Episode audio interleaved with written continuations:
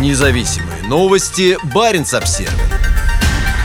Тетю студента, пытавшегося подорвать ФСБ в Архангельске, оштрафовали за стихи о племяннике. Жительницу Архангельской области Лилию Жлобицкую оштрафовали на триста тысяч рублей за репост стихов о своем племяннике Михаиле Жлобицком.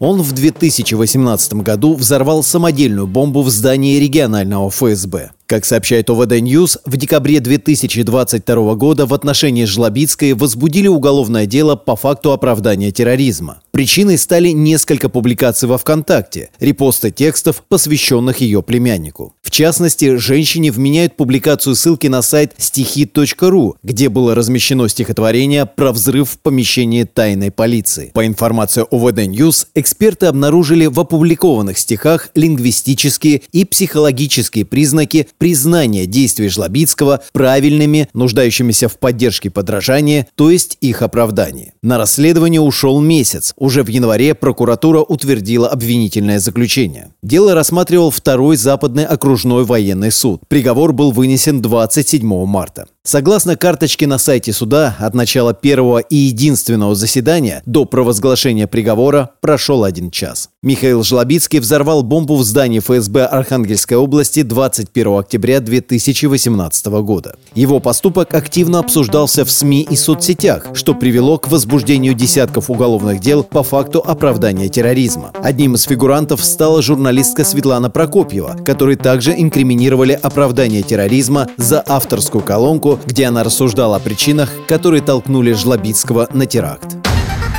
Независимые новости. Баренц-Обсервер.